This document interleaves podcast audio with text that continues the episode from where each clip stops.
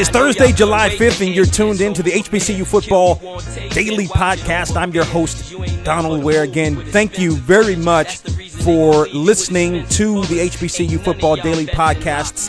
We're in our third week, and of course, tell a friend about the HBCU Football Daily Podcast. You can either download the podcasts or you can listen to them right online. And don't forget about the weekend edition of From the Press Box to Press Row, which can be heard on a radio station near you. We're going to talk HBCU. We're going to talk HBCU football, HBCU sports, but we're also going to talk pro sports and also talk with some of the top names in terms of those in the world of sports and entertainment. So check us out on a weekly basis. Right now, we're going to take you to, matter of fact, we're located in Raleigh, so we're going to go a little bit up the road a bit and talk with the head football coach at Shaw University, Adrian Jones, in now his third season as the head football coach of the Bears, as he joins us right now on the HBCU Football Daily Podcast. Coach Jones, welcome back to the program.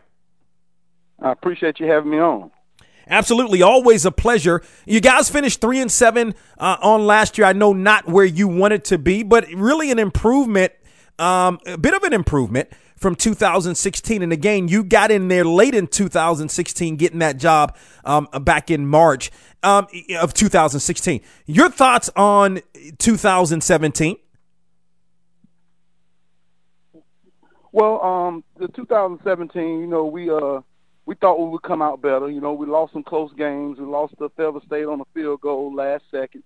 We lost to Winston Salem in overtime, and then went to Johnson C. Smith on homecoming, and just played very flat. We win those three games. What's crazy is we win those three games, we're in the championship game. So, you know, we have some motivation, and guys are working hard trying to achieve the goals that we have set.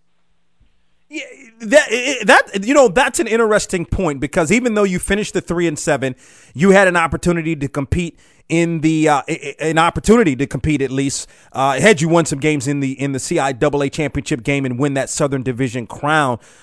So do you think back and say, boy, if we had done some things here and there? Because I guess the bottom line is the parity now in the Southern Division is such that, you know, maybe you don't have the best record, but, you know, you have an opportunity, much like Fayetteville State had, to compete for that CIAA championship.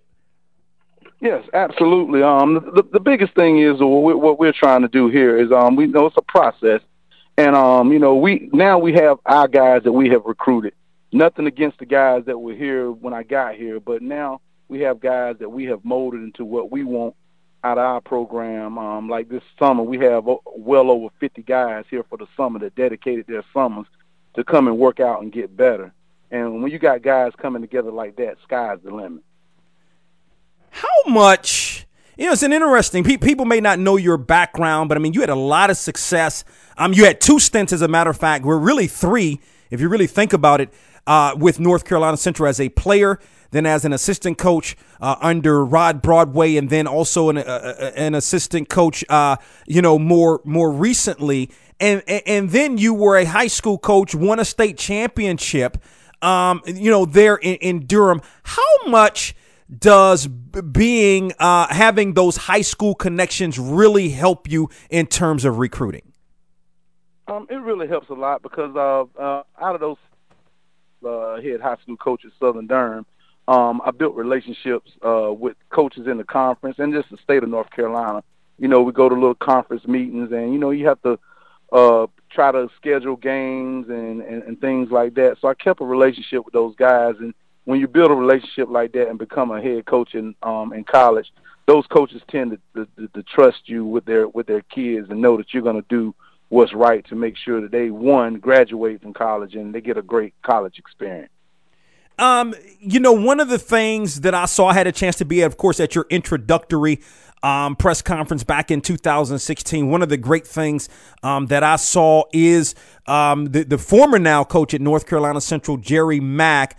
You were an assistant coach on his staff at the time, became the head coach of Shaw. He was right there front and center at your press conference with respect to Shaw. Now he's moved on, of course, to be the offensive coordinator at Rice. How much do you guys still talk, and what kind of advice has he given you? Coach Mack's been a great guy and a great friend to me. A lot of times we sat down in the office, and I explained to him what my plans were, and he was 100% behind me. And like you said, it showed when he came to my press conference. But when he left North Carolina Central, we still keep up. We still talk. He's very busy trying to change that Rice program around offensively, and we just talk and just to ask each other how's everything going. How's the summer going and everything. And like I'm telling you, I told him that we're right there now. We got our guys here, and they believe in the program. They believe in what we're speaking. And when you got that kind of camaraderie, sky's the limit. But it's a credit to Coach Mack, and not just Coach Mack, but all the other coaches that I've worked under. I've taken little bits and pieces of their techniques and teachings and brought it with me. Adrian Jones, in his third season as the head football coach of the Shaw Bears, joins us here on the HBCU Football Daily Podcast. Do you expect any of those, part of your recruiting class, any of those guys to come in and help you right away, whether it's true freshmen or maybe some JUCO or some Division I transfers? Do you expect, who are, if there are some of the folks that you expect to come in and maybe help you right away?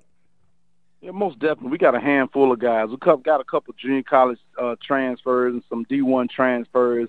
It's not official as far as them signing and everything, so can't say those names. But the freshmen that are coming in, we have a guy by the name of Aaron Worthy, a linebacker from East Forsyth, 6'3", 230 pounds, can run. We expect big things out of him.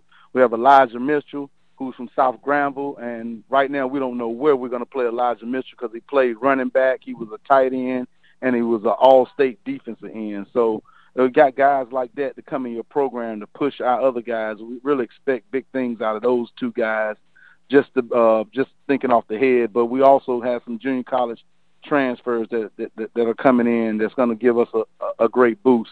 But where it all starts at is our strength and conditioning coach, Wayne Hall. He's the glue to this program, not just football but all the athletics, and our hats go off to him because what he's done to transform our football players into some great athletes. I believe Darren Downing was a senior on last year, put up some decent numbers for you, although I know you played a couple of guys. Do you have a starter? I think he's gone. So do you have a starting quarterback currently? Or if the season was to start today, who would be your starting quarterback? If the season was to start today, it would be Keon Marsh. He was the backup quarterback to Darren Downing, and him and Darren were really battling. Keon Marsh came into the game at North Carolina Central, and the second play messed his knee up. He's a transfer from Hampton, but the thing we like about Keon, has a great arm. He's a very intelligent football player, and he's a leader by example. So we really look forward to him having a big season. But we do have some guys behind him that are going to push him. So the room is very competitive. We got 5 guys in the room. So we look forward to having some great competition. But if we had to start today, Keon Marsh would be our starter. Running back, I at least, looks like anyway, Uriah Bethea, Michael Sherman come back. Those guys had solid seasons for you. Do they, in fact, come back? And what are your expectations from the running game this year? Well, the running game, we expect to be a lot better in the running game. The last 2 years, we have not been where I want us to be as a run team. But we got some transfers coming in. Like I said, it's a couple, and that's the room that, those are names that I can't say anything about, but we got some big time guys that's going to come and fill that void. And not only that, push Mike Sherman and some of the other guys that are already here. If you know anything about football, you always got to have depth. If you got depth, you can be a good football team. So we want to make sure that room has 5 or 6 guys where we won't miss a beat if one goes down. And, of course, we're joined by Adrian Jones, the head football coach at Shaw here on the HBCU Football Daily Podcast. Defensively, Devon Hunt returns. And I mean, it's unbelievable that this kid is just a junior. He had a great freshman year and a superb, you know, sophomore year as well. 90 tackles. He was an all-conference guy, 8.5 of those tackles for loss. What are your expectations from him as a junior and a leader, or maybe the leader of this defense? Well, what's funny is I just walked by Devin right before you called, and I said 130. He was like, "What you talking about, Coach?" I said 130 tackles, and that's something that he can do. He's working out. He's bigger. He's faster. He's stronger. He's gained 20 pounds. So 20 pounds and faster, you know, he's going to be a force to be reckoned with. He is our leader. He's been, like I said, he's been all-conference his freshman, sophomore year, and we expect nothing but the same, being all-conference and all-American this year.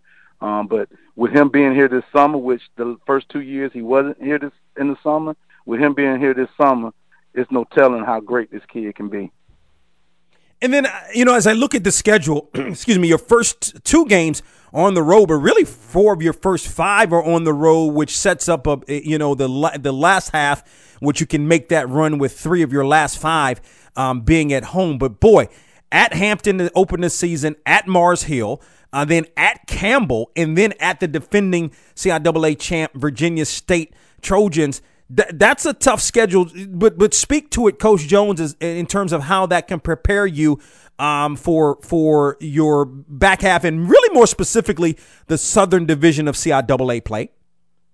Yeah, well, it's something that I've always believed in. Playing competition, no matter what it is, your off-conference competition is going to help you through the conference and the playoffs. So what we're trying to do is prepare for the Southern Division and also the playoffs. So we wanted to play some top caliber teams and see where we truly are. When you play teams that are below you, that are easy wins, you get a false sense of hope. And we want to know exactly day one, when we step on the field Labor Day weekend, who we are.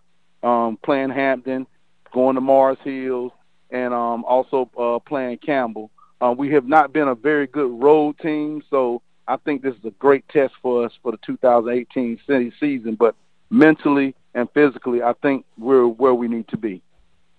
Again, in his third season as the head football coach at Shaw is Adrian Jones. The Bears open the season on the road against Hampton on Saturday, September the 1st. And, Coach Jones, we appreciate the time, and we'll talk with you real soon. Thanks. Look forward to it. It's a tough schedule for the Shaw Bears. For the first 5 games on the road, but they have 2. You got at Hampton and then at Mars Hill. You know, I don't know that Mars Hill has been great as of late, but playing out of that, you know, those teams in that SAC conference generally pretty tough. Then at Campbell and then at the division or the defending CIAA champion Virginia State Trojans is tough. You're seeing a lot of the CIAA teams are playing 2. In a season 2 FCS opponents. And Shaw is that way. St. Augustine's is that way.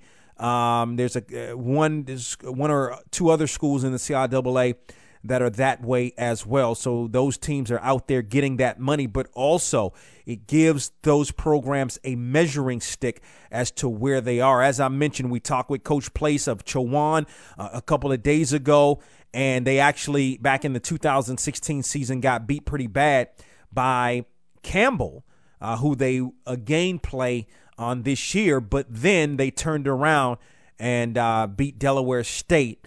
So, you know, you're seeing a lot of the CIAA schools that are playing. They're getting that money and also some good competition to prepare them for CIAA play. Got to get ready to run here on the HBCU Football Daily Podcast. Don't forget to tell a friend about the program. What you're going to hear on the HBCU Football Daily Podcast is we get you set for the upcoming HBCU football season. As a matter of fact, we kicked things off back on June the 19th, getting an early start for you. You're going to either hear from the head coach of the program, you're going to hear from the beat writer that covers the program, or you'll hear from the play-by-play man. At least that is our goal each and every day as we bring you the HBCU Football Daily Podcast. Have a great rest of your day.